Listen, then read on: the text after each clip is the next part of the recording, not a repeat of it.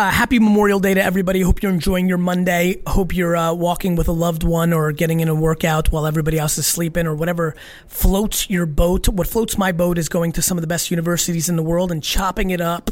Uh, I think you're going to enjoy this. Thank you so much to Stanford and and Tyra and the rest of the team over there for this class. Uh, I hope you enjoy this intellectual conversation, and I think it will frame up uh, a lot of where my mind is on the macro.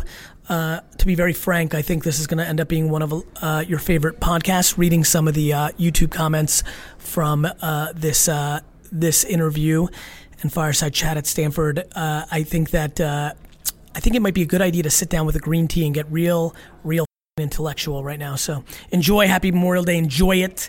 it's raining here in New York. That's me guessing, by the way, up front before the this the day actually happens. Is me recording it before. Anyway, raining here in New York. See ya. Uh, hit me up on Twitter.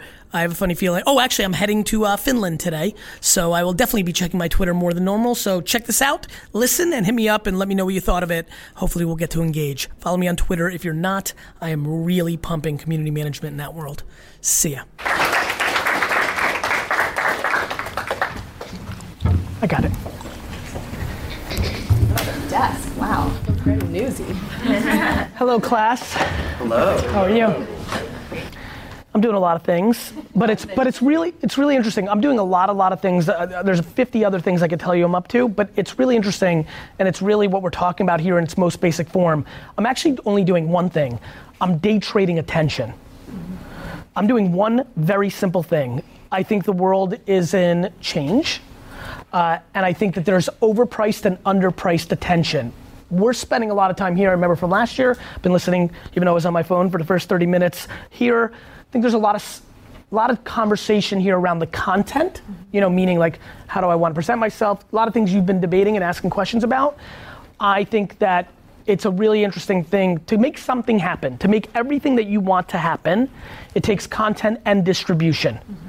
And there's very few people that uh, are doing a good job in really understanding both of them at the same time. And more importantly, unlike the world we grew up in, where distribution was so stagnant and understood the content didn't factor the distribution into it. For example, making a 22 minute sitcom doesn't take into account television distribution because it didn't have to. Whereas making a video for Instagram or Facebook or YouTube has to understand how distribution works to have a chance to be successful. So artists are struggling with math and mathematicians are start struggling with art. So you said there's who's doing it good? I'm not sure, and that's the truth because I don't really spend any time on auditing who's doing it well or doing it good or doing it smart. I spend 100% of my time on the end consumer's attention. So I want to talk about attention when it comes to you. Okay. Um, you have built this business that continues to grow. I mean, last year was, I don't know, double the size or something. Um, but you also have a personal brand. Oh yeah. And a huge personal brand. A, a personal brand that a lot of people know you as this person, this you know kind of celebrity CEO, and don't even really understand your businesses, but understand you. That's and right. The, and the value that you're bringing to their lives. That's right. So tell me about the decision to make yourself a personal brand and why. YouTube was two months old. I saw it. I'm like, oh, this is going to be the next big thing. And I started a wine show in February 2006. I sat a desk like this and drank four bottles of wine for 20 minutes, uh, and it exploded. It was, uh, you know, Google flew, uh, actually, Google, Yahoo, because it was Yahoo Video was big at the time. Yahoo and Google. Google had bought YouTube when they flew me out, but very early on, I had 20 minute shows on YouTube. Like if you go back to YouTube and search videos that were made in 2006, nobody was making 20 minute videos like I was. I was just long winded and talked a lot, and so they dragged out. But I I built a personal brand very early in the scheme of things because of the YouTube show, and then Twitter came out, and that's when I started getting smart and started investing in these things. I'm like, ooh, that's going to be the next big thing. So I got on Twitter early. I was one of the first 25 people in the world to have a million followers on Twitter, which was really wild because everybody else was in from Tech TV and you know Diggnation. It was very techy. Twitter the first two years. I was a wine retailer in New Jersey. Um, What did you think? Um, So I built a brand person, early. What did you think using your face, your name, your likeness It came more to business? Was it just about being famous, or was it about? It, no, I thought I was. I thought I was. I thought I was going to do QVC. the first day I did, you know, Wine Library TV. By the time my stock guy who set up the camera was set up and we were ready to film, I got scared. I used to have this. A friend. I, I, I recalled this very recently. I did something very early on my career where it was extremely noble for like pretty radical reasons that I didn't even need to or should have even maybe, right? And the kid asked me, why did I do that? And I, my answer was, because I'm scared the Dateline's gonna roll up on me and ask me the question. I, intuitively, at its earliest point, I understood the internet was gonna expose all the shadows of our society.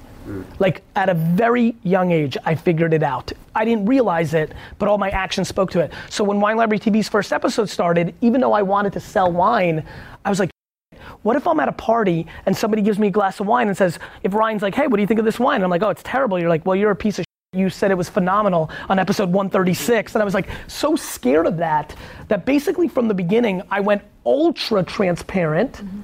Um, but I thought I was, I was doing it for business.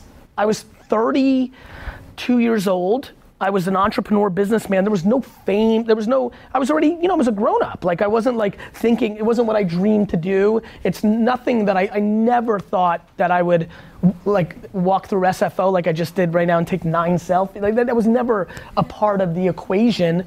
It was for business. I was a businessman. Uh, Do you think having a personal brand is making you more money? a hundred percent, but I don't think you need a personal brand to build your business. I think you need self-awareness to build your business.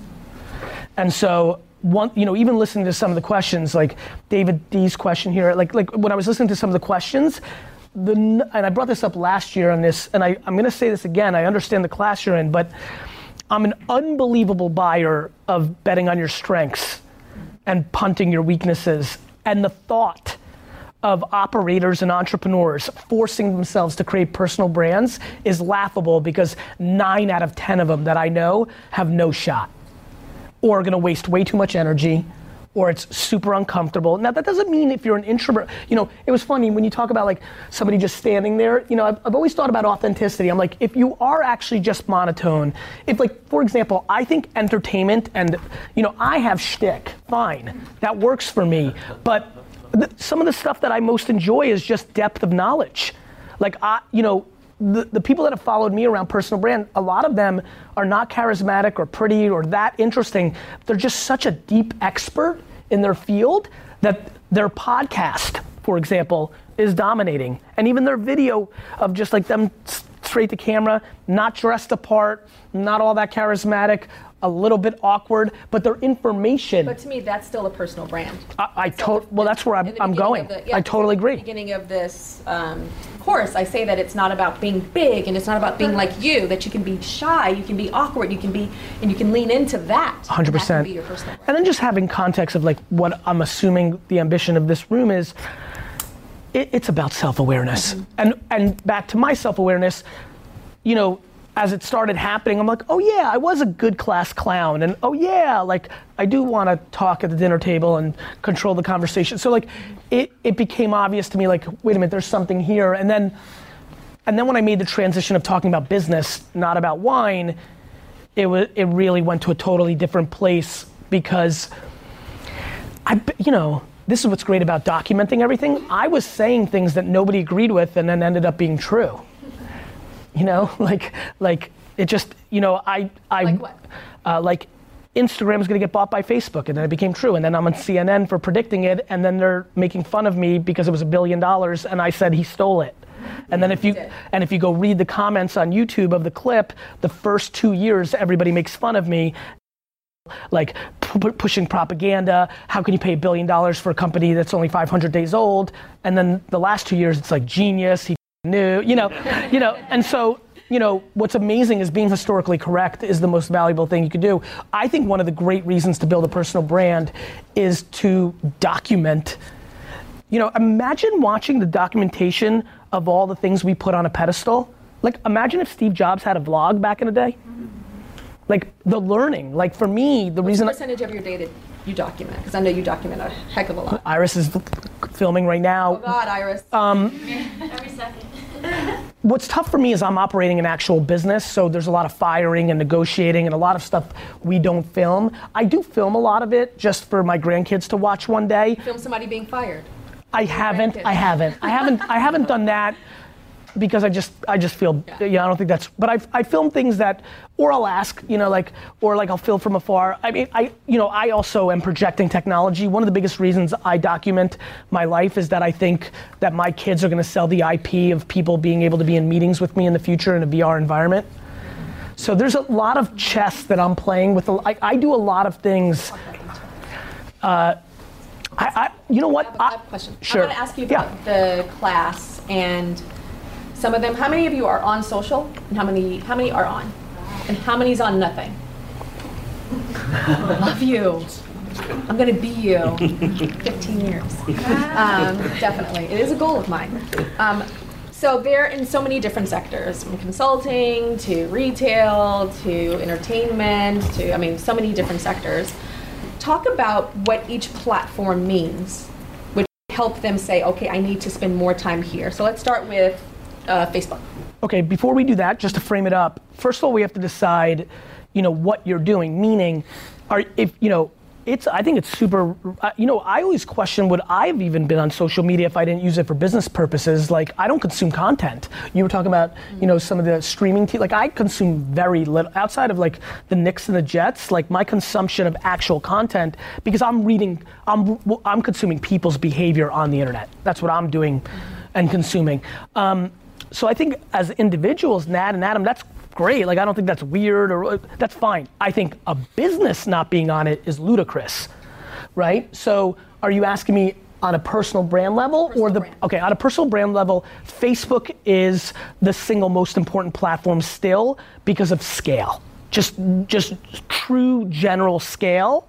Unless what you want to talk about and what you're about only skews 21 and under, you have to be on Facebook. To me, that's oxygen. And what should they be talking about on Facebook?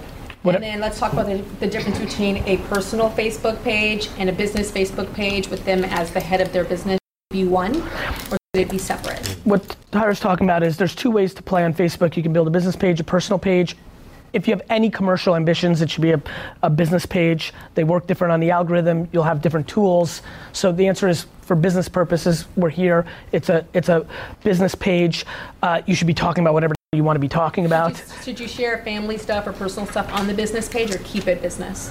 Uh, I, no, I, I'm a very big believer that people overthink this. I think you can go anywhere with it. I think you're going to look at data and see what happens. Some people resonate on a personal level, others don't. Again, I think this comes down to self awareness. I also think the type of content you post is self awareness. There's people in here that can write their off, but like freeze when there's a camera. You know, I can't put two sentences together, but I can, you know, I can do my thing when there's a camera. There's audio, there's pictures, there's captioning it. You're clever, you're smart. So there's a lot of variables. I think, you know, one thing that I want to make sure all of you understand is that the written word, video, and audio have been the way we've always consumed stuff, and it's the way we will always consume stuff. And so I think one of the things is right now the medium is so visual that I think a lot of people here are pressured into thinking it's about the camera world. And I think there's incredible upside in written word and audio. I think everybody at this point understands is a lot bigger than we Which thought three or four years ago. second, because you talked about it last year and it's blown up. Um, Instagram. you know, so Instagram's the next establishment. It is the establishment. It is the most contemporary and important platform, in my opinion. It, it's already gotten to the 50 and 60 year old set, so it's pretty much now at scale, right? Um, there's an awful lot of attention on it. Uh, I think that for most people, it, it's a requirement as well to me. DMing on Instagram is stunningly effective, even to the most powerful people. Uh, so that's a little fun fact. I think there's access that's playing out on Instagram. Um, yeah, I mean, it's, it's an incredibly important product. And how important is it that the photo be aesthetically pleasing in some type of way? I, I, I have empathy if you come from the industry you come from. If somebody says that they're building a high fashion brand, I still think that Cartier's best move is to show a little humility and a little like not fanciness. So I, I think anything that acts human always wins. So for me, I'm less precious about that. But for you and Cartier, if it, that's 90% of it, I understand that. Uh, but I don't think it means anything. When you talk about my Instagram looks like a mess, I don't, I don't think a lot of people, I think we overthink the way it looks like as a, as a, like a net, I go on Tyra's account, and we underthink about what it looks like in stream, which is how we actually consume it. So I've got a different point of view than the market on that. Snapchat, which I don't understand how to use that damn thing. I still don't. I don't know what I'm doing. I'm, I was doing, trying to record videos the other day for something else, but using their filters. And I was like, I have no idea if the whole world is looking at me. right now. Snap is still extremely big, you know, 13 to 28. Um, but the story feature on Instagram took a lot of momentum out of the system. As soon as Instagram started stories, I was not using Snapchat anymore. Yep. I, you know, for me, I think that, uh, I think trading attention, I think Snapchat's actually one of the most interesting places to be on right now because everybody bounced, yet there's still an ungodly amount of tension if you care about 11 to 30. So maybe you're, you know, if, if you're doing B2B hardware, Snap is not going to matter, but face, but Facebook is. And I think people don't understand that Facebook would for a company like that. Um, but again, if you're starting a lifestyle fashion brand and maybe your audience is millennials 25 to 45 if you're if you're a really thoughtful marketer you'll realize that winning 13 to 22 will drive your business. So i think snap matters if your demo if you care about winning under 25 but i'm not convinced that they make it out of this. They're to have to innovate their product. They're to have to come up with something. Now snap is very wisely invested in ar you know, they own Bitmoji. There's things they're doing. And I think Evan's a very uniquely interesting guy. I know him a little bit. I know Snap extremely well. But I think, I, I, to me, that is a nice to have versus a requirement. Has to have. Other than, again, if you're starting a, a hoodie company, it's requirement. Twitter. Twitter's the water cooler of our society, you know, which has an important place to be. I think Twitter's more about listening and reacting than pushing out content, which is why so many people struggle with Twitter. So, for example, even you said, my Twitter, it's a mess, it, the engagement's low, that makes sense, it's a fire hose, too much content. However, if you personally use Twitter different than you used everything else, and instead of posting on it, it's when you engaged with people or jumped into conversations mm-hmm. or culture hacked it, mm-hmm. you would crush. If you my guy is doing now. if you if you would jump into like when Ninja and Drake are on Twitch, if you jump in and like boys leave a seat for me, it would have been huge for you. Got it? Mm-hmm. So it's a it's a counter punching platform around copy, and this is and this is super important. I think you're getting a sense for me. Like I'm telling you right now, the world is grossly underestimating the strategy and nuances of these platforms like I, I, think you can tell this is not like ha ha ha. Like this is very deep psychographic mathematical creative strategy. Twitter i think is remarkably interesting. For example wendy's is growing their business flat out on the back of snarky and clever twitter engagement. And guess what Twitter engagement doesn't cost you $80,000 for video production. Doesn't cost, you, you, see where I'm going? So there's a lot of people here who are qu- quite clever, and that might be the platform. And that is actually, you, you know how it's tough to like, well, what am I gonna post? What's amazing about Twitter is you don't have to do that. You can just follow the conversations, get involved. Like there's a meme right now going on based on do you hear, right? Like the, uh, the two, like I'm already for you. Yeah, right? Like there's such a place for that, right? There's such a place. You, if you could, if you're, you have to be creative. It's creative writing. Like this is where I think improv writers, comedy writers should live on on Twitter because they have that sensibility. What about Google Plus? I, I, it doesn't exist. Like what does that say? what is that thing? You know, it, it, it, kills me because I have seven million followers. On you have, you have seven. Plus. You have seven, seven, people. You have no, seven fa- million fake followers. The Are way they that fake? they're fake because what they did at one point was they used uh, Gmail, and there was something else, Buzz. I'm trying to remember. They like they completely fabricated the top of the funnel, how much you actually had, predicated on how much we use Google for other things. So it made us all I- feel I good. still- but I spend no time there, even though there's. I don't think I, I genuinely live my life this way and haven't thought about it for four years, let alone been there. And then uh, the obvious one, LinkedIn. LinkedIn's super interesting because LinkedIn was a utility for you know b- jobs and th- and and has absolutely evolved into a co- content platform. Uh, LinkedIn's an incredibly thoughtful place for a lot of you. Uh, it's a place to do white papers and thoughtful. it- it's an incredibly interesting B two B. Uh, place but it's about producing content it's about blogging and making videos and posting on linkedin not spamming people and messaging them to like get a contract from them And then, is there anything on the horizon? Like, is there, this is the next, and this, you're smelling it, and that people need to get on it early because the earlier you get on, you tend to, you know, have a bigger following. So I think of social media more as like content, per se, right? Because that's really where it evolves into.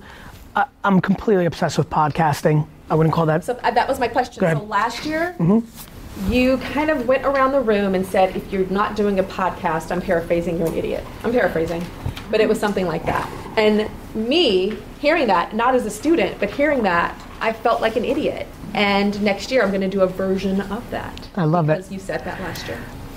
I was super right about that, and like, and I'm happy about it because it's really helped a lot of my, you know, all my content's free. My audience watches it. I love the idea of like them benefiting, and so many of my audience, because of that rant that I was going on two years ago. I mean, voices, get ready.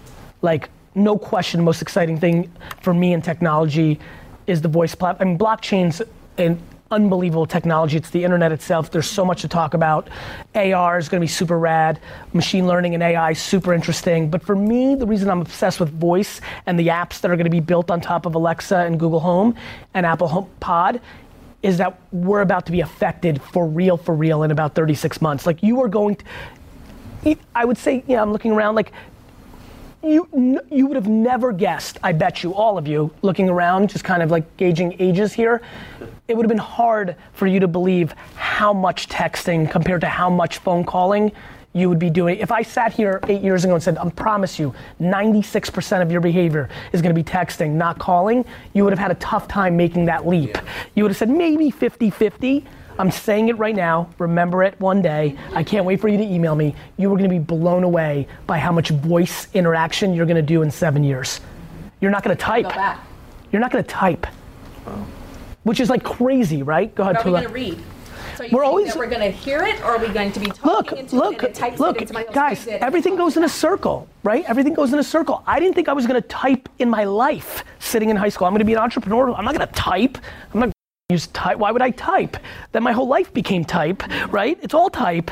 It's all, like now we're all deep into type. We're gonna go back to it because what we care about is lack of friction and speed and it's going to be faster for you to do something with a voice device always on everywhere always than it is to take out your phone and text your mom you'll be like mom i'm going to be late and it's going to be done we're talking about like so like it's way way way way way bigger It than you scares think the hell out of me. So my mom, she's living with me now, and she had an Alexa, and I was like, get that thing out my house right now, because I'm just so nervous about being rec- everything that I say being recorded. But it's a generational thing. Of course, it's always a generational my son's thing. not going to care. Of course, You know? of course. And and eventually we're all going to understand that privacy doesn't exist, Yeah. which is going to be the best thing for the human race. Just to on the record. Iris, you caught that? it's just it's just going to So be. uh, speaking of this, what are the ways that you can get in trouble with social media? Is it an oversharing? Is it a I think you can get in trouble when somebody else has leverage.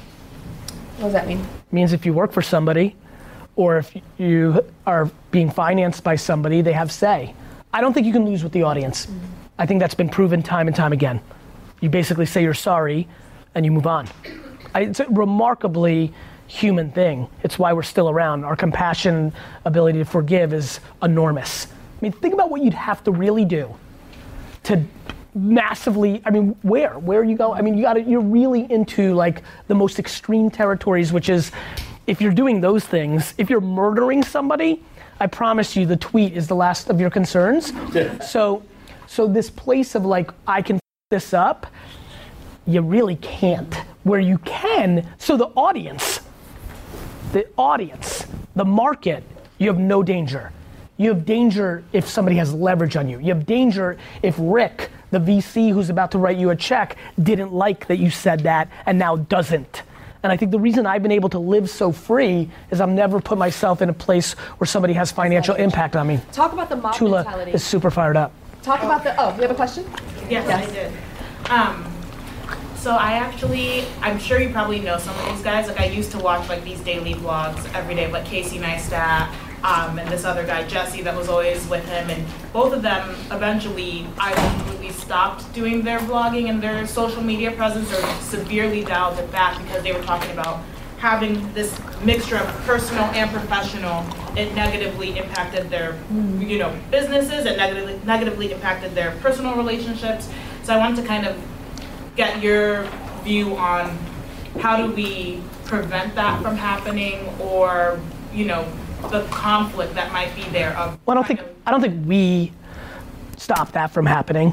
You know, we're not going to make rules of that. Like that's that never works. I mean, if you look at Casey's situation, he stopped for two reasons. One, one, he got 25 million dollars from CNN. Two, he, you know, when you do something for a long time, you get burnt out. He's also super back. You know, last month he started a full studio for it. He's also started a podcast with his wife to talk about the issues of it. So I think you have to watch behavior. I, you know, I think we we overthink that we can regulate stuff. What I like about the internet is it's exposing us, not changing us. Like, how do you stop? You stop. Like, I don't think it's up to us or Google or Facebook. Like, I love all this Facebook talk. Like, people are mad for a platform exposing who you actually are. So, you know, my point of view is mm, I don't think it's a I, I, I don't think it's as much of a collective conversation as people think. For example, people want to say that social media has a lot to do with teenage suicide and bullying. What they don't want to talk about is that modern day parenting is so over coddling, we do not put our kids in a position to feel any detrimental actions in the first seven years of their life, which then forms a reality that they're so entitled and unable to deal with any adversity that so we, we are not we are having very basic conversations. Let's talk about that some more with the basic conversation that people are so scared to do anything, to say anything because of the mob mentality. And now there is no trial before fire. Um, so talk about that. That The data- one the- tweet the- really ruin your life. The data doesn't good. the data doesn't show that.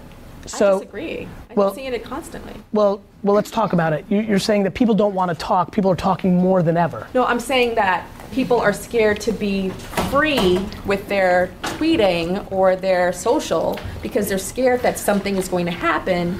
Oh, but but that same if that's let's say Jess is like that, well that's who she would have been in life.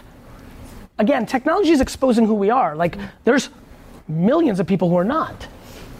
There's people who are. But Can you talk about that there is a possibility of somebody tweeting something that could ruin their life? I just don't agree with you. I just I, I'd love to know who. I don't know the names, but I see it in the news constantly. Yeah, but I think you see, I think ruining your life is very different than having turbulence for two weeks. Mm-hmm. Mm-hmm. I, you see it constantly because there's a moment. The what? The woman. Let's talk. Let, let, there's a combination. let's talk about the combination. Let's talk about the most extreme case. The woman who made a racist joke about HIV in Africa and was on a plane and Google made the search result to her follow her plane path, and when she landed in South Africa, everybody was there. She's doing fine. I, no, listen, I really want to have this combo because this is a smart crew, right? Let's have smart conversations. Ruining life is just not happening from a tweet. I'm just gonna put it down. Like, if you can show me the ones, like, it's just not. Yeah, I can't back What up what I'm like, saying. so. I, I mean, I go still ahead. agree, but I can't about back it up. politicians, like an Anthony Weiner? Yeah. What I mean, that ruined his entire life. yeah, but it, but the action is what you have to look at. Like tweeting like you or like using the N word or like things that we would be super uh, offensive and reaction to is not ruining lives. The actions of like of like engaging with an underage woman in sexual behavior, like you have to map back to the action, not the tweet. But he could have never gotten caught if he didn't take pictures of his genitals and send them out. Of course, but but he could have too, right? Like again, I think we're having a, I, you know, I think we're having a really interesting, but he, but he could have, Yeah. but he could have, and people have, and I think the more important question Nick, is that what happens next? Because now the Anthony Weiner who's 11 will know that the world is watching much more and it may formulate his behavior and never got him to a place because the world that Anthony Weiner grew up in and the world that I grew up in was mainstream media protected mm-hmm. all this bad behavior. Matt Lauer and the Harvey Weinstein and Anthony Weiners of the world were protected by the alternative to the internet called traditional media. Protected. Let's just really, and life's about alternatives. So we demonize this new technology, which is actually doing incredible good for u- us as humans. We're just in a certain chapter where we're going through the middle stage where we're reconciling. I disagree with you, but I don't have the knowledge that you have to be able to debate you. So and that's let, no, no. I actually, I apologize. Let's let's let us three have this for five, two more minutes because it's important. You disagree, meaning? Well, No, I'm gonna. I, I disagree, meaning that, um, so a lot of people do probably what he did a lot, especially in politics. But he's the one that took the, that action to then grew, which, which was then the final catalyst of his downfall, right? Like, there's probably thousands of other politicians that are doing what he did. Doing what? I have a question. Go ahead, please. kind of, I think Go ahead. to this. Let's roll. Which is if there are people who, if your gender, your race, your socioeconomic status, if they're in, or your position or power that indicates whether or not you rebound or whether or not it has adverse effects that you cannot bounce back from. And I would like to just get your thoughts on. The internet doesn't change; it exposes. So. But I- people's impressions on how they view the action are dependent upon how you view the individual identity or. A hundred thousand percent. Yeah. But the internet, but the internet, like to me, the question is like a tweet, does, you know, isn't like let's go back to the original seed. A tweet or the form of communication isn't the culprit. There's there's far deeper things that we've taken this conversation to, right? Like Michael Vick going to jail for having dogs fighting and Beth, Ben Roethlisberger raping two women is a very big difference. One's a white male, one's a black male. One goes to jail for fighting dogs. One gets away with it twice. Yeah, but my point is That's is, not Twitter. I think it still is Twitter because there's a mob mentality and it makes companies scared. So the, to- let's to- let's to talk, let's not let's not let's not be ideological. Let's then talk about alternatives. Cool, fine, it's Twitter. Then what about what the New York Times or the Wall Street Journal or CBS was then? Like so we rather have eight three people be in charge of who's persecuted or not? I'm not? not saying it's good or bad. I'm just saying it's a fact that somebody says something on a social network, on a platform, and because companies, advertisers, whatever it is, are being led by the mob, they tend to act quick and swift and fast, and it can really ruin somebody, whether it's for two weeks. But again, years, but again, the woman on Fox saying something and everybody reacts on the internet because the kid retweets from Florida could have also been the New York Times featuring that. You're talking about more scale, but I don't I don't think we're talking about you know it's a very interesting conversation. Obviously, we're getting you know into this, which is super fun for me. I, to me, it's just about alternatives, mm-hmm. and I don't think somebody's life is ruined by a tweet but I think the actions, if picked up and hitting the consciousness of America, is an interesting. look, For example, We're gonna, take, one- we're Go gonna ahead. do one Go more, ahead. and then we're gonna move on. Okay. So I'm interested to hear, um, do you think Anthony Weiner would have survived had Twitter not been? Because I think maybe I think Anthony Weiner survived anyway. Like his his political career in the way that we're contextualizing it here. He mm-hmm. actually, though, he re- they did the documentary, so and he was running for, so he actually did bounce back. Thank you. Stuff again. anybody So And really he has, and, and by the way, we have to contextualize bouncing back. Is he going to be the governor of New York? No.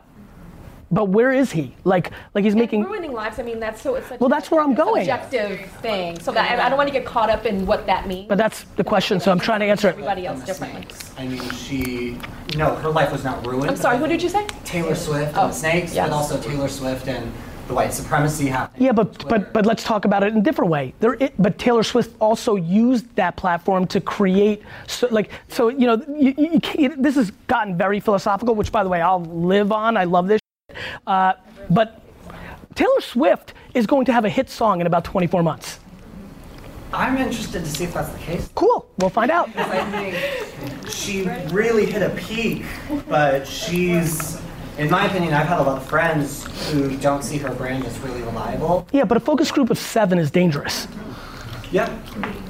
I see you as being like like falling down on social media as your child that you are defending, even if it is I'm uh, not a- burnt at the Uh, stake. let me let me totally let me let me let me answer it a better way. I actually have zero emotion for social media. I give a.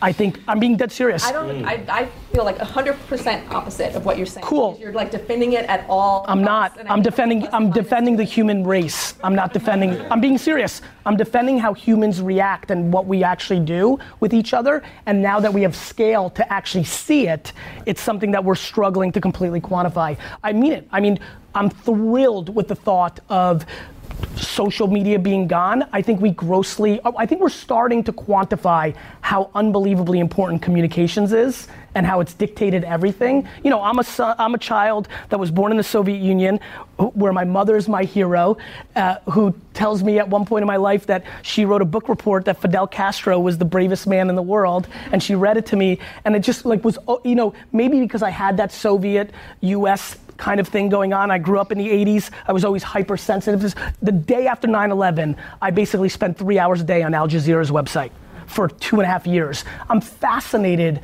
by a lot. I'm fascinated by a man walked in, threw a grenade, and killed 27 kids in Washington State, and nobody in America knows about it. This happened. Like, I'm fascinated by communication. And so I'm not defending social. Um, just I just think that we should have more complicated conversations about it, and I think most people take it very literal and aren't looking at it. At least I, I don't even want to say it that way. I don't think I'm thinking about it better. I just think we go, you know. Um, I want to ask you about. Can I ask you a um, question? yes. Without social media, the paparazzi would have put up your picture. Yes. I'm not saying that it's awful. I'm on it, Gary. No, no, no, And I know you're I on think it. You're thinking that I'm saying that No, it's no, no, no, devil, no, which no, I do think no, it I- is, but I, I- also think it's an angel. But I also think it's an angel. I think it's both. I think it's both. I, I think the question where it all started is does a piece of content ruin your life? You know, at its most basic. I think it's it's more complicated than that. I don't think it does. I don't, and I don't think I, I think it's both. I do think it's both. And unfortunately, I don't have the tools to debate you because if I had the tools, we would be going so head to head. But my silence is because I don't have. your si- your silence is predicated on the fact that you can spend all your time between now and next year's class, and you're not going to come up with the example that isn't attached to something egregious in I'm the not actions. passionate enough about this to really spend the time. But if I was, you would go down. It would be my jab, jab, right. hook. Can somebody do the work for her? Can I, can I say Yeah. This is so fascinating. Um, we had Ted Koppel in my reputation management class, and he talked about the democratization of content and how everyone is a content creator. And I came back with, you know, you have to be a conscious content creator. And I think what you're saying is anyone can put out content. And the problem is, is once the content is out, you have no control over it. So it's not the content itself that's causing the problem, it's that once it's out of your hands, it's up to interpretation. And then the people who are commenting on it, it's out of your control. So you might be putting it out there in hopes of a certain reaction. And maybe 50% will react the way you want. The other 50% are going to go haywire on you. And they're going to take it and they're going to turn it into something maybe ugly or something that fits their sensibility. My question is what happens next? Cool. What does that mean? Well, I think I, what it means is, I think when you, when back to the way the question was phrased, and I'm not picking on it that way, it's like, can a tweet, you know, ruin someone's life? I think the question becomes, what happens next? You know, I, I, I think there's a second part, you know, you know, when Richard reacted, like, you hear it in the headline, there's a moment in time, but I'm just curious Oh, in the macro. in the Sure. I didn't understand. Yeah, like cool. So, so you know, you you said something that was misinterpreted or interpreted properly, or you said something wrong. I mean, like, it happens every day. Like it happens, it happens 40,000 times a day. Nipsey Hussle says something that is inappropriate. oh, A day later, it's not. I mean, I think we are dramatically more forgiven. Back to, like, back to my, I'm debating for people, not, you know, like the human race, not social media. I think we're massively underestimating our ability to still be sitting here with all our capabilities. And I think there's a gross underestimation of the human spirit and the kindness and the empathy. And I think that's what's playing out. Yeah. I, I think what I versus these sort of life or death or career ruining sort of things, what I find is there's often much more a um, effect on the nature of what you're able to discuss as your business. You know, I'm thinking of like these style bloggers I like. They started getting into reviewing Outlander, which is a very passionate fan base, and they said something like, "Well, you know, we're not so into this plot line" or something like that, and the fans just kind of leapt on them. And they basically decided, you know, we're not going to cover that show anymore because it's not worth the effort for us. And so they sort of pivoted to other activities. And I can think of lots of examples like that where you might have to tailor the activities of your business, your brand, or Yeah. whatever to acknowledge that inherent kind of swarm of potential But, but, that's, reaction. but that's happened forever. yeah, and I think it's just different. Is sort of what we're discussing. It's faster. yeah, And it's shorter. So that's it. yeah, But I, I think the thing, we're spending so much time on the first 24 and 48 hours of the test and not talking about the actual impact and then more importantly, what then that means to human behavior. Once we go through a full cycle, I think a lot of what you're seeing now emerging a decade into this is people being more, less fearful. Like everyone's like, oh, we're talking about less and we're more scared. I think we're more courageous because people are understanding the ramifications don't exist to the same level, and how that plays out becomes interesting. We're gonna move on. So there's one thing, um, a, a student, Benji, um, from last year, you put a lot of pressure on him. Okay. I remember him sitting in this room, and he said that he's trying to grow this base of people, and he maybe wants to go into politics in Africa, Mm-hmm. um, and and he's a television personality right now, and he's got all these people, and he just kind of doesn't know what to do with them. And you said that he needs to answer as many of them as possible. Yes. And I saw his face, and his face crumbled. he just was like, "What?"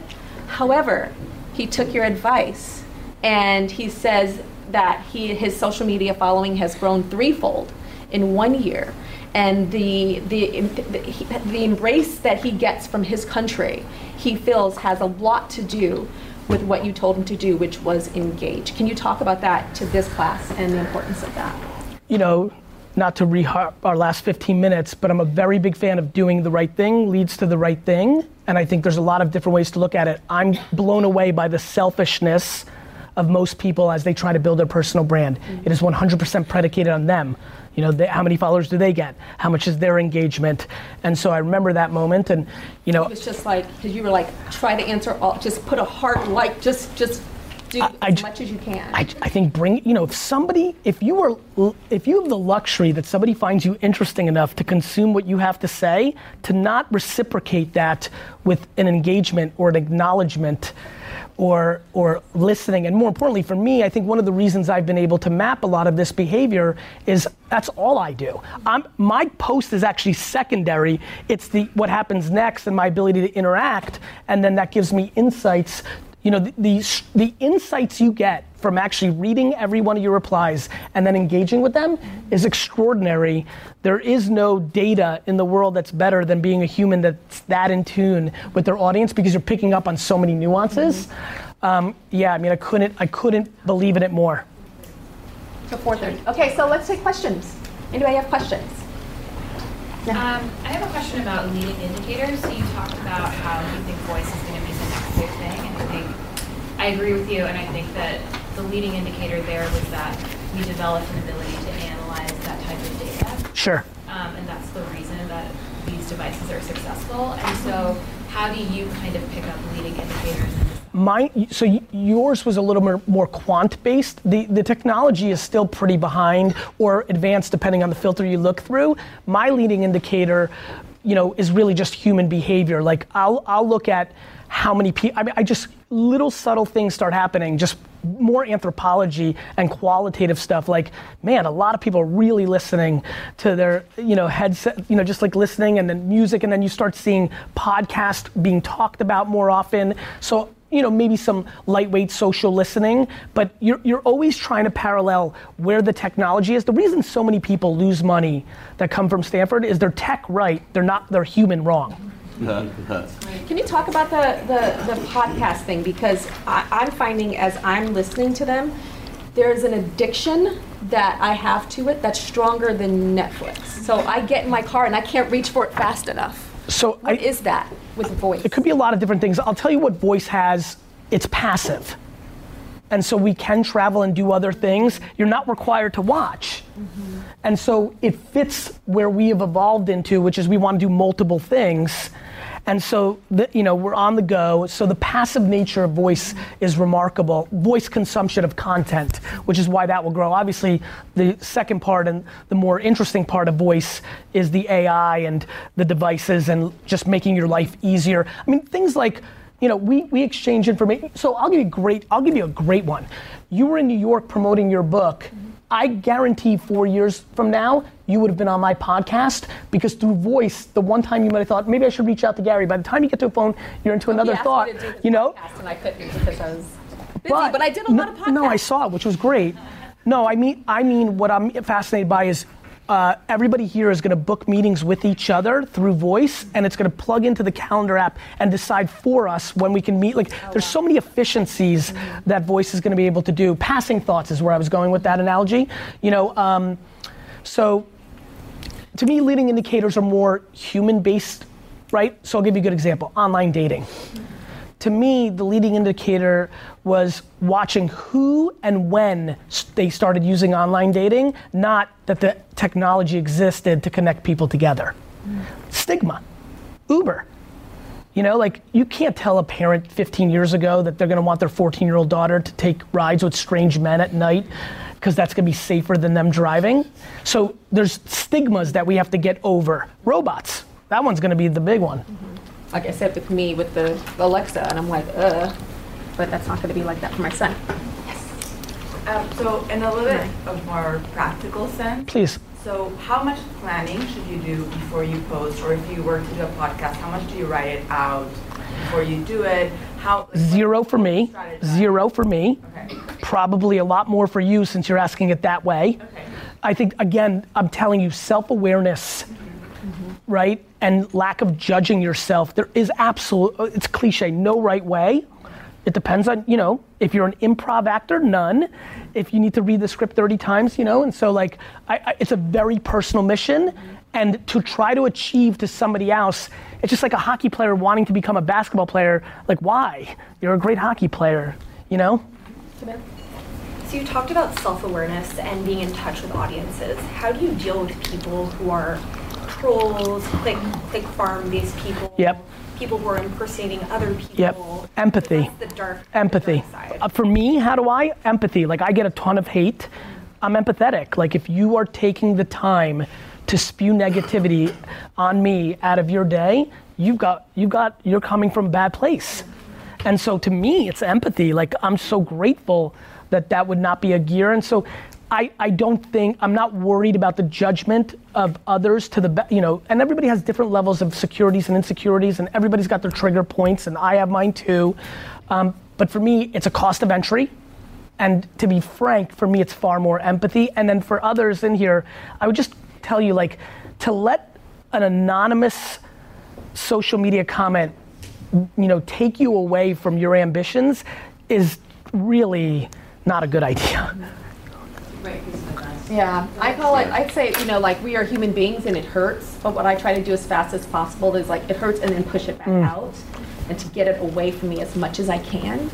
Um, and sometimes it's just going past that person, sometimes it's muting them.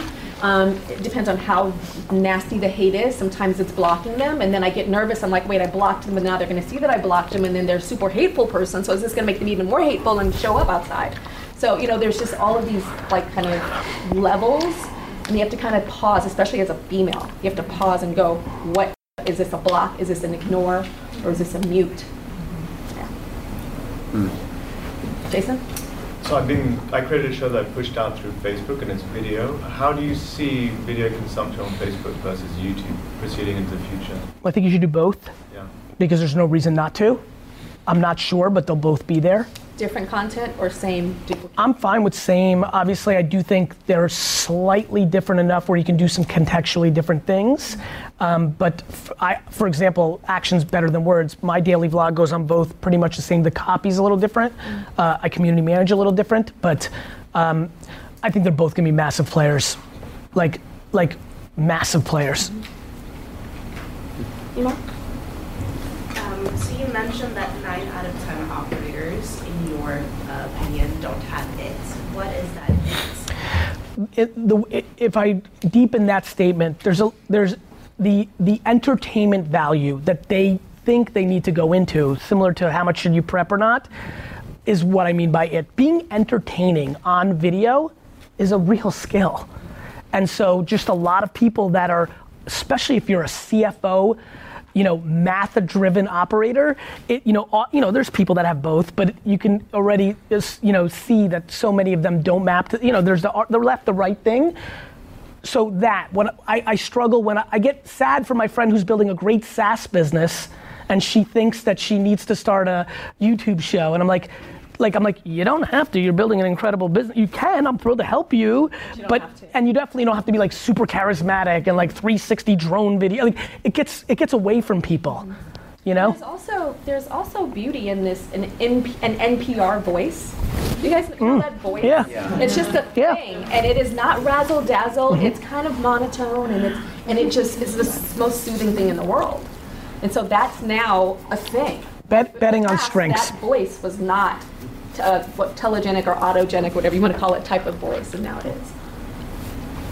Um, so I'm curious what you think about the role of social media in brand building for businesses rather than individuals, because I can see kind of the first way when um, brands would put out their content in general and then use social media just to amplify that content.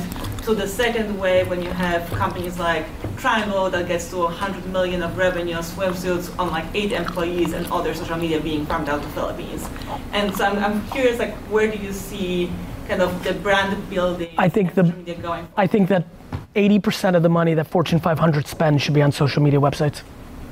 I think Facebook is the grossly most underpriced stock of all time. And using it how? Like, what do you think Make- for make- a company like, you know, Fortune 500, established companies, like, The same thing they did on print, radio, television, and outdoor pictures and videos, right? Like, you know, I, I, the, Kylie Jenner's cosmetic company did $487 million in sales in the last 12 months.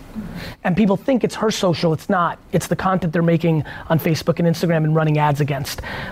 My friends, Facebook ads are so grossly underpriced, and right now they're running between six and eight, ten dollar CPMs.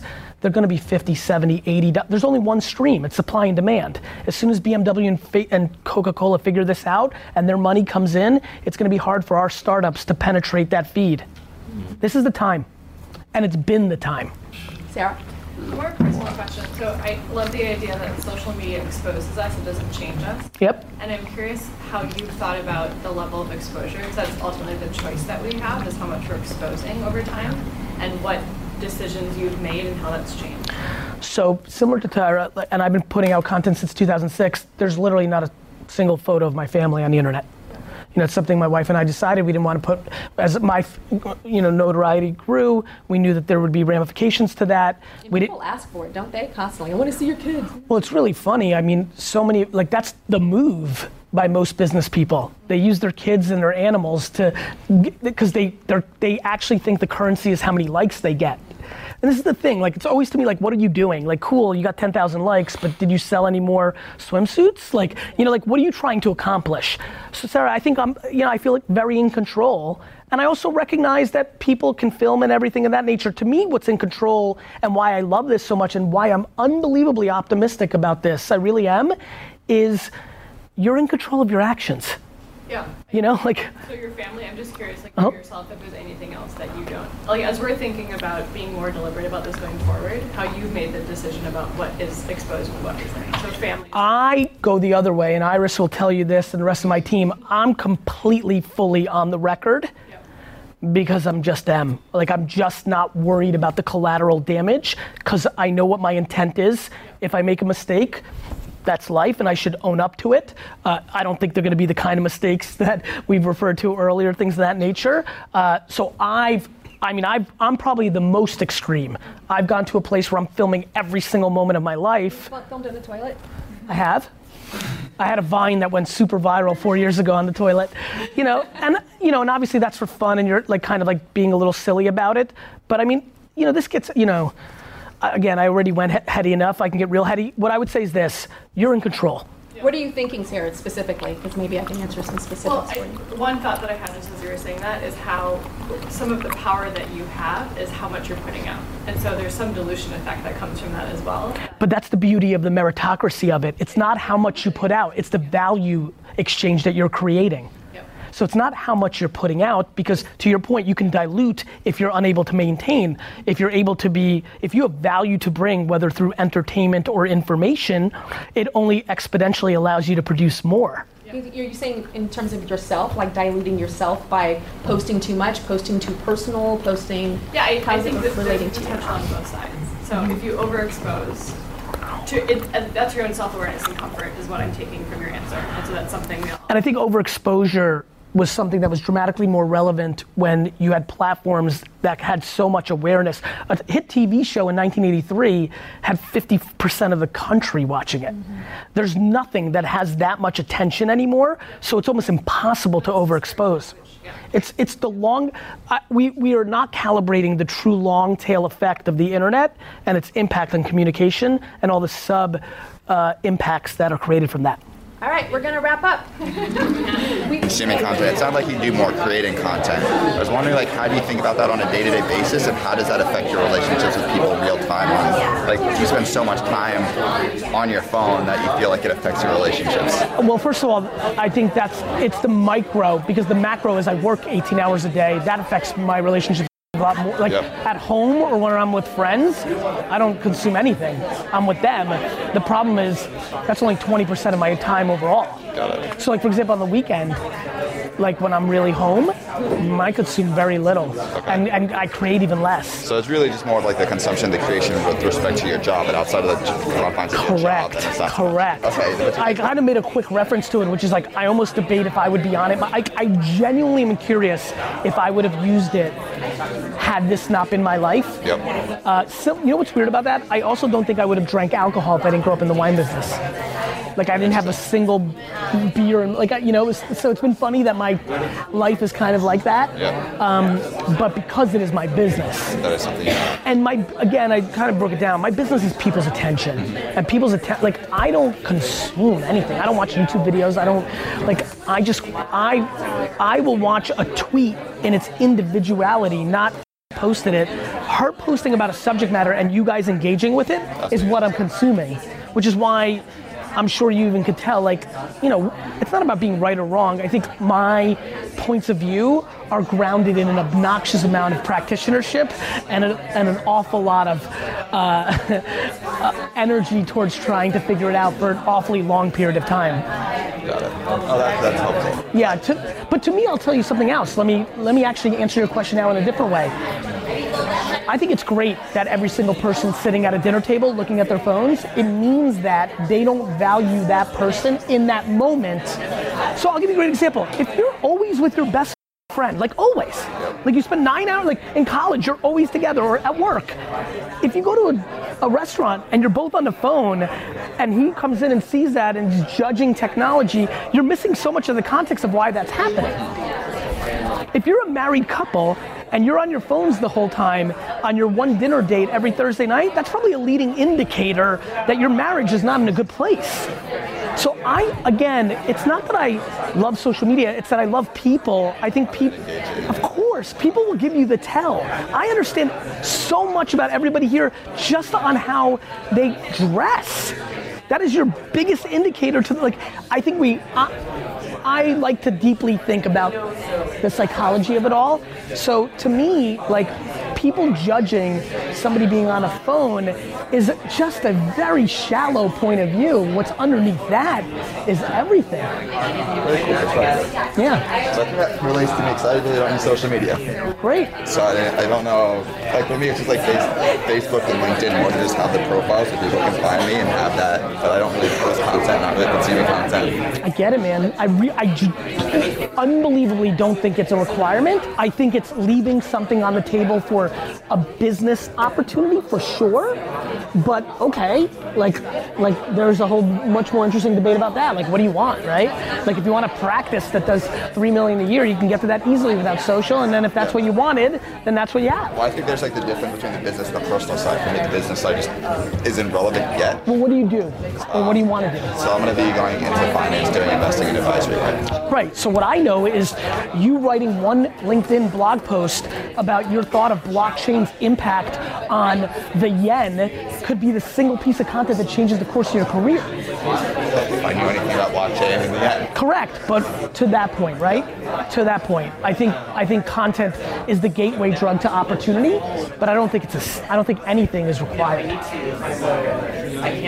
Pleasure. How are you? Good to meet you. Nice to meet you. Um, I'm big into this. I'm sort of like Benji. I'm a public figure back in my home country of Kenya. I was an Olympian. carried the Amazing. Olympic flag. Wow. Ceremony. So a Kenya lot of a lot of awareness in Kenya Yeah, a and surrounding And, uh, countries, maybe. Uh, yeah, and Yeah. in the region Mhm. and, and growing. But I've only really been focused on Facebook more recently in the last year when I started realizing the power of the brand and what cachet could carry. I hadn't been doing really nothing, and it had a little bit of an organic following.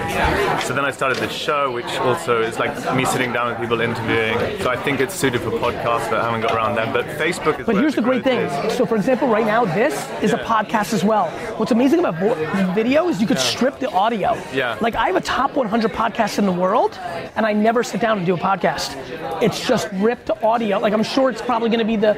I'm sure that rant with me and Tyra is going to be an episode in seven to 15 days. Okay, fantastic. So. So you, so you should rip the audio, Yeah. and now you've got a podcast. Yeah. Yeah. And that's important. Don't create friction for your audience. Perfect. Some people want to listen. Yeah, yeah. You know what I mean? And do it through Anchor. You think that's a good place, or just? I, No, I think I think you fill if you're filming, you're doing a yeah, show where you're filming. 100 interviews since last year. You've got hundred podcast interviews. You just rip the audio and upload it. You don't even need to use Anchor. You can upload it. Okay, yeah. Find that time. And then in terms of Twitter, I, lo- I love to engage with others. So, I mean, should I? That's where I have to That's focus huge. Okay, great. It's the easiest gateway into the game. You don't need a designer. You don't need a video person. You just engage. And Instagram strategy, photos of me with people. Sure. Like. Try it all. You see that? Look, I think There's no all, rules. There's Yeah, no rules. yourself, yeah. There's you. The biggest rule is you. Like for example, I don't put myself with photos with famous people. I I don't like it. I don't know why. I spend a lot of time. I would never ask Tyra for a selfie. Like Yeah. I don't like, but other people like, and but that doesn't mean I'm right or wrong. Yeah, It's being right or wrong for yourself. Yeah. But it's content. You got to put out content. yeah, yeah, yeah. And people overthink it and and overthink it, and then you're just not producing. Okay, fantastic. And I'm, I'm actually trying to get into broadcast journalism like more traditionally and be a news anchor. It's going to be the leverage because Yeah. this world is bigger than traditional. Yeah. So it's going like this. Yeah. So you got to do it, and it will get you there, or or it will just become it. Yeah. You'll realize that you'll be able to keep all the economics. Yeah. Cool. Great. Thank you so much. Good luck. Yeah, thanks for being here. I have, I, I have a question more Yeah. broadly, and then just a question about the stuff that I posted. So, what do you think about? So, when I post an image, there's Yes. an emotional connection to that image. For when you. I, for me. Okay. And even for other people when they interact with it, when I say something, I'm like, oh, my voice, it's horrible. Really? And I don't have the same emotional connection. Good. So what? I guess does that does that experience resonate? Is that just in my head? No, I is think- that a reason I- that I- podcast may not be Correct. the go-to. That's right. That's right. I mean, like, this is, you know, I'm, so I knew blogging was going to be big in 2002, 3, 4, but I didn't do it because I was, I was running a wine business. I didn't have the luxury of being able to afford a writer, and I can't write. Like, it's just not my thing. And so I had to watch that whole train go by.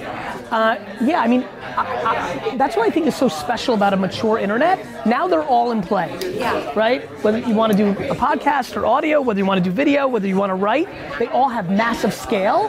And so, like, I feel like every, I mean, you could be a cartoonist, you could be an animator. Like, our ability to communicate. Yeah, I, I- think that's. I don't. I don't. I view that as what everybody's going through. And then another question that's more specific to what I work on for a passion project is I have an Instagram dedicated to baths. Baths. Yeah, like aesthetically pleasing. I get it. And And bath bombs. Bath My kids. is the network. Though. You're right. That's Oh, like it's the group huge. that I'm kind of like engaged with. Uh-huh. And I'm doing it more to see if I can grow something. Good. And I struggle with growing. I'm, I've chosen a vertical. My images are consistent. How How many? Well, because because that's just that's just one tenth of it all. Right. Like a growth strategy around distribution matters. Like what hashtags you use, who you DM, how you collaborate. Right. Are you know is it fully organic? Is, you know, there's so many variables. What do you think? Follow for follow, not not cool. Okay. because you're because all you're pandering to is one vanity metric Right. that isn't the indicator to the reality. It's kind of the philosophical question we had there. Right. We're just having too much surface level combos. Okay. Surface level, Yeah. no strategy. Surface level. Right. Right? You got it. You got it. I would tell you that the people that are growth hacking and getting 500,000 followers the wrong way trick the masses, but lose with the real currency and then lose. Yeah, that's interesting. Okay. That's all I have. Thank you. The the real version of follow for follow is spending 40 minutes while you're laying on your bed because you're passionate about it, hitting hashtags in bath culture and going in, reading or watching or looking at the photo and then meaningfully writing two sentences to add to the conversation on the photo that you just saw. Got it? Yeah, I got it. It, it's it's you, everything you're hearing from me is like do the right thing, good things happen. Do the wrong thing, wrong. Thing. It's it's actually that black and white. Okay. Thank you. So I want to talk about starting a following. Yep. And I think you kind of went into it a little bit with Neil. So one of the things that I'm really interested in is I'm moving to New York and I'm going to be an investment banker. Okay. And it's a space where you don't see a lot of black women, you That's don't see a lot of plus size women Yes. in professional services. And so This is like a kind of- huge home run for you. the- yeah, that's kind of the group I want to talk 100%. to. And I'm debating: do I try to like start my own hashtag and following, or do I try? Nobody owns a hashtag. Mm-hmm. There's no such thing. Yeah. Because by nature, it can be hijacked once it becomes something. Mm-hmm. There's nobody that owns it. So don't even think about that ever again. Okay. Uh, Because think about it, like what, it, whatever clever, financial, plus size African American people, whatever you come up with, Yeah. if God w- forbid, aka I hope, it gets going, well then everybody's going to use it. Mm-hmm. It's not an ownable, it's a utility for discovery. It's not an ownable thing. So you would say, like, for example, there's a hashtag I love, F your beauty standards, that a lot of plus size women follow right I'm aware of it. Holiday. I know all about it. And so I wonder, should I start putting content out there and using that hashtag? That even though that to me is a a lot better as long as you're not doing it where you have to be thoughtful, right? Because for example, if you go hashtag right now Gary Vee Wine Club, which is my wine club, there's like six spammers who are just putting their propaganda over it. So all my fans who are watching my wine videos trying to find other people talking about wine are getting inundated with if you jump into and ride a hashtag, you probably want to be respectful of the hashtag. Yeah. So obviously because you're part of that culture, fine. Mm-hmm. But if then if all your content is very hardcore finance, Yeah. it kind of defeats it. So you have to be clever and Yeah. respectful. Okay. Does that make sense? Yeah, that makes a lot of sense. And then I think my second question was, so where when you're starting to think about this, the way I think of it is probably start with Instagram, like get my face out there, like my outfits, all of that. I, I, well, well, depend. Let, let me ask you a question. Are you trying to take note to that you're an investment banker that doesn't look the part, or are you just trying to build overall personal brand equity? I'm trying to take that I'm an investment banker that doesn't look the part and inspire other women in profession in other professional services. So I would tell you, I would tell you that you really have to get serious about Instagram, Mm-hmm. and get serious about writing or making videos on Instagram. Okay. Because you're going to make a quicker, more meaningful impact on that platform, in my belief, because you're going to start with people that are living the game Mm-hmm. versus aspiring to the game. Instagram and the, the psychology and what's going on there, I think you're going to find a lot of friction. Now, I would say do both. Okay. But I would highly recommend you to give a lot of thought to LinkedIn and to whether you write or you audio or you video, Mm-hmm. Yeah. communicate. That's it. So I had Instagram and then writing blog posts and posting them into my LinkedIn. Yeah, to me, to me, use link, use LinkedIn and Facebook as your blog because it has built-in distribution. Whereas your own blog at first, I think, whereas that was right in the early 2000s. I think building a blog comes secondary now because you can siphon the distribution and awareness from these platforms. And mm-hmm. and what's really crazy, and I don't think people realize this, these platforms are rewarding long writing. I will tell you one of the weirdest hacks that like I stumbled on by accident, and this is why I always do so much because this is how you find it. There was one LinkedIn post I wrote. I just was in the mood and just wrote, right? Mm-hmm. And it did well. I'm like, okay, it's interesting. You know, did that. I think Instagram is one of the most interesting places to start a blog, where the photo is 50% of the equation. It's the right, there's just so much, it's why I start with attention. Where there's attention, there's opportunity. And what something starts as evolves. Television does not look like the television shows it started as. There's evolution. Okay, great. Cool. Thank you. You're welcome. Good luck. Can I pick up on Taylor's question? Yeah. I'm Jessica. Nice to meet you. Um, when you're thinking about like you have different messages or like different things you talk about. Like I like retail. I'm a spin instructor. I want to like write like short stories. Like, The I have all answer's gonna be- things. How do I mhm. push them through the different channels? And do I have to dedicate one channel to a specific thing? I love where you're going with this. It's a really thoughtful question. A couple things. Number one, every one of you are fundamentally different when you're in a different social network psychologically. You are fundamentally different. When you are literally on your phone on LinkedIn versus when you're on your phone on Instagram, you're just so different you can't even imagine. Just like you'd be different in class than going to Vegas with your girls for the weekend. We've we've got multiple gears. So yes, I think distribution, and that's what I alluded to very quickly. Distribution and content are so much more married than they've ever been. So yes, I'm very thoughtful about what I put in LinkedIn versus what I put. I mean, my delta between, especially because who I am and I play that way, the delta between what I mean, I'm putting things on Snapchat about like Lil Van, and which I'm not gonna put on LinkedIn, right? So I'm playing very high low, um, and to that point as well. On the flip side, I actually think a lot of times the white space is being a little bit bubblier, funnier, lighthearted on LinkedIn. I think breaking the normal patterns also works. So my answer to your question is all the cliche that we're all thinking right now, do that 80% of the time, right? My business stuff on LinkedIn, you know, da, da. but I do think 20% of the content to throw it off also works because you're breaking up patterns. Just within that question, I think you might have asked it too. Uh, within a, a platform, so like an Instagram, for example, I think it's similar. Yeah, yeah, like. I have a brand and I'm a singer and I have my personal. Like, do you recommend different profiles? No, no, and I think this was the point I was making, and we obviously went into the outer space with it. I don't think a single piece of content is as heavy as everybody else does. I don't think if you're branded as a singer on your Instagram, that if you made a post about your little sister or liking cheeseburgers or or like what you thought about yesterday's tornado, that's some like catastrophic event of you breaking like the theme. And and we're, we're, we're there's so much ego there's a lack of humility and empathy from us in the way we're deploying this content. We're in our own. Your one post doesn't mean. And once you realize that, it gets real easy, right? Yeah. What? I don't know if you talked about this already, but what is the role of like what used to be blogging and sort of is now long form articles? I know you can post kind of professional things on LinkedIn, but well, I see a lot of people using Medium or other places to get kind of like thought pieces. Or you know, for me, I come from performing arts curatorial sort of roles. Yep. I want to like showcase like what is my inspiration? What am I thinking? I just referenced it to, to your point. I think there's a lot of places you can write. So I was an early investor in Medium. I think Ev Williams is actually the best entrepreneur of this generation building tools. I, I love Medium. Uh, I, I like LinkedIn, but I'll tell you, I think Facebook and Instagram are unbelievable platforms for long form.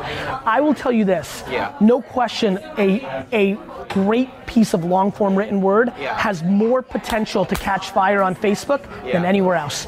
And and so that's obviously like using Facebook as a pass through, and then hosting it, even if I have like a personal website. I, I wouldn't. I wouldn't. I would write it natively on Facebook.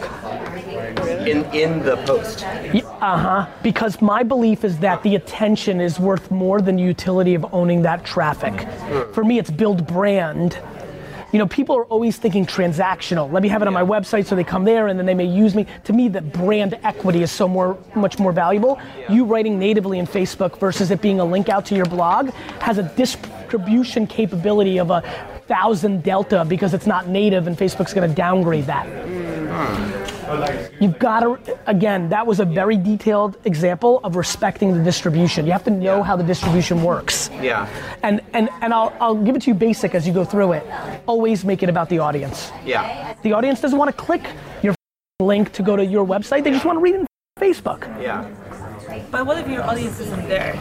Then you, if your audience isn't there, then you shouldn't do anything, right? I'm with you. You don't have to do everything. Now, the, I referenced it earlier with the Snapchat thing. If your audience is not there and that's where you want your audience to be, there's the answer is you don't need to be there. There's two m- more thoughtful points though. Number one, is there an audience there that can bring awareness to the audience you're trying to reach? And that's why Facebook's so powerful, right? The amount of times I've been able to reach millennials by writing articles to 60 year olds and having them print it out and give it to their child, like funny like that. And then number two, be careful because sometimes your audience eventually gets there. So like when I was trying to get brands to build Facebook up in 2007 and 8, they're like, this is my, cu- uh, we don't, our customer's not there. I'm like, yet. And the reason I really, I, one of my big breakthroughs early on the internet was I coined something called the, uh, the grandmother rule. I saw early Facebook people that were graduating from college start to have children or maybe they had children early and they were posting photos and I was like, this is it. I remember it like yesterday. I was like, if they're gonna be posting their photos here, their mother's gonna be on this in two minutes. Hmm. And that's exactly what happened. And so when, you know, Dove and Campbell's like, our customer's not there, it was only 36 months later that they were. And then they were behind. Got it? So follow-up question to that, right? If my objective is building credibility with my intended audience, which is entrepreneurs, uh, especially in consumer and retail. Okay. Um, then my Facebook is, you know, my friends and people that I know. It's not the broader world. That's your Facebook personal page, you mean? Yeah. Yeah, create a business page and start making content for that audience. Uh-huh. Got it? What do you call it? It's, it's Facebook business. Yeah, you put your name. Or your do you name, your name. Like if you go search me on Facebook right now, you'll see. Actually, I think that might be my default photo for one of them. There's my the one I had from the beginning that like what have you, and then there's the one that I actually use. Yeah. So yeah, I'm the one guy without a Yep. Instagram account. Two, the guy behind you too, Adam. Oh, okay. Adam, yeah. was- You guys are both fighting the system. Yeah, we are. Yeah. I'll, I just actually created mine. So. In the class. Thank you. um, so the question I had was separating out personal from business. Yes. Because I'm not trying to build a personal brand, sell personal. Nobody buy anything from me. But um, You're trying to establish reputation. Here's, here's. I notice where I was about to go, guys. This is reputation. Yeah. when it, because the word person a lot of times we get caught up in semantics of words because this is personal brand it's with us. What we're really talking about is reputation. Right. so all of us would want that for some reason. So again like i told adam when he was like nah i was like yeah but your one piece on the blockchain's um, impact on the yen may be great for your business. It's just putting out the content. Right. what i'll tell you is and this is where a lot of people get caught facebook's virality and scale is so great. I would argue often it's going to over index your business business nerdy business content than what you would do on linkedin. Hmm. I mean, because you have to understand the let's go cliche the old white dude who golfs and runs the business that you're trying to reach is on facebook. Like people don't get it especially now. Now that politics is playing out on facebook the establishment is living on facebook. And so sure he or she may be on her facebook looking at their college friends that graduated in 68 but if your piece of content shows up there and they read it your point of view on the biochemical engineer like people don't get it it's scale I have a question on content. So, the quick backstory is I was in public service for the state of California, so now I'm in business school and trying to do something of like startups, really interested in social mission driven and Love it. um, helping entrepreneurs of color and women. Love it. So, my initial thought was trying to start a podcast this summer um, with people who are kind of like cross sector because I'm trying to figure out how do I create some type of reputation of like being a business person because Yes. it's really hard to shake government when like you were in that for so I Oh. for five years, right? But oh. it does brand you. Oh yeah, I'm like you're terrible. Yeah. You know, like I, yeah. Right. I'm kidding, but yes, I think that's right. Right. So have I think you could have two guests, one from each sector, and crush. Okay. I love the two guest podcast format because then you're able to siphon equity from both angles. Okay. So Now you'll have to be good enough. Like it takes skill to be a host that can manage two people at once. Yeah. This is where people. Yeah, at the same time. Okay. But by the way, maybe you're great at it. But like, like I think people take a lot of things for granted. Yeah. You know, like So then my other question was, in addition to like podcast content, uh, if it's helpful, because I was trying to think of, of other ways to for people to consume. If you like distill big points and then put it on Facebook, or do you like what is what is a I would film your podcast and then chop up pieces of highlights and distribute throughout different places based on what happened. Let me let me make a point that I think all of you are going to get. And this will really tie a lot of this into a nice bow. you have to think of yourself as a media company, not as an advertiser. Yeah. Hmm. If you actually say, wait a minute, I'm actually CNN or the Wall Street Journal or ESPN or, or Vogue, not I want to be an advertiser in Vogue, it changes the way you think about things. I only think about bringing value to the audience, not extracting value from the audience. A- advertising extracted value. The content was giving value. That was the exchange of, of media. We as humans and businesses need to use these distribution platforms to be the content, not the advertiser. And that's where people get tripped up. Because you're thinking about it from the filter of like, what's in it for me? Like, I'm gonna, I want to write a book about this or have people in the organi- move up, get promoted, or whatever it may be, or, you know, make an impact, like have the leverage, raise capital off of my equity, whatever. You're always thinking about what's in it for you. For me, I'm only thinking about what's in it for you because I know the collective scale of attention by has the collateral damage of that much attention is unlimited opportunity for me. Yeah. So Tyra talked about in the beginning to share that article about how the Third party. the Wall Street Yep. Journal wrote about her and then she posted it back out. Talk to me about self-promotion in the context of serving your audience. Um, so self-promotion is eye of the beholder. Is it self-promoting that I would view her posting it herself and saying she's teaching at Stanford?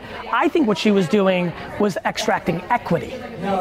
She was extracting equity from Wall Street Journal because she comes from a modeling background, and so business elevates. She's transitioning and wants to be more respected. That equity mattered. Hmm. Yeah. Got it? Why does it matter for her audience, though? What's that? Why does it matter for her audience? That's It, because it changes the dynamics of how she's seen. It changes the conversation. It's in her vested interest.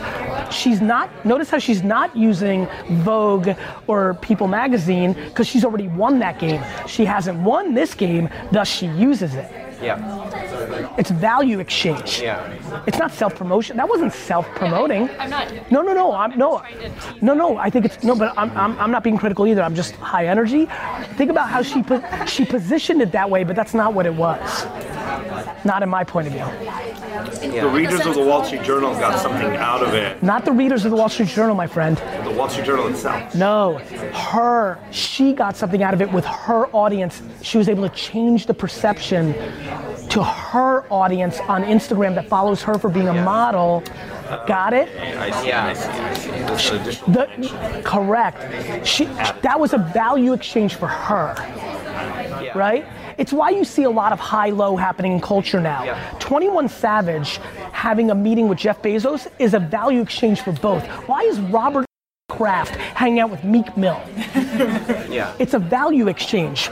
For Meek Mill, he goes in the hood and in culture and gets to say, I'm mogul life. For Robert Kraft, he gets to say that he's on, he gets it, he's got flavor. He's contemporary, he's young. Value exchange. That's what's happening here. And that's why, if taking it a step back, the reason I've so over indexed is because my value exchange is I've figured out a way to bring so much value to people without asking for anything in return because I'm monetizing in other areas, not trying to get you guys into my $3,000 a month masterclass. It's why, it's why this is going to be one of the only five colleges left pretty soon. So is it self-promotion if it's within your industry? Like, I'm trying to understand. You're so, you personally, off of two conversations, have to think about, no, no, it's amazing. This is why I'm here. Want, like, you have to have a totally different conversation with yourself, which is you are valuing other people's opinions too much. You know? And, and, let me, and let me, and let me, and, and this is back to both of you have talked, you talked about the dynamics of women versus men in self-promotion. You brought up obviously being an African-American woman. Listen to me. This is the most exciting, most passionable thing. Oh, great, I brought it up. My mother is my hero, right? Like, like I went to a 94% African-American college of low income because I went to Mount Ida College, just, just went out of business. Like, I've lived a life that put me far more into places that weren't like I look like. Uh, you know, I grew up in Edison, New Jersey, where all my best friends were Indian immigrants. Like, I've lived a very great life to give me a perspective. This internet thing is the game. It doesn't care. You have to understand how powerful this is. Watching all my most progressive liberal friends, which I'm an absolute social liberal person, be mad at technology when it is the unlock to the thing that they've always wanted. They don't, I mean, I'm like, my friends, we've had it one way for 90 years and you're not happy with the way it is. Don't you understand this is the thing? So, so you have, you're so caught up on this self promotion because of the judgment and thinking there's, people think in, in fancy, respectful, finance, Wall Street, poli- fancy places that self promotion's a negative. It's just not. Let's start with that. And what people are doing in that world is they're disguising it. Yeah. Let me tell you what's disgusting.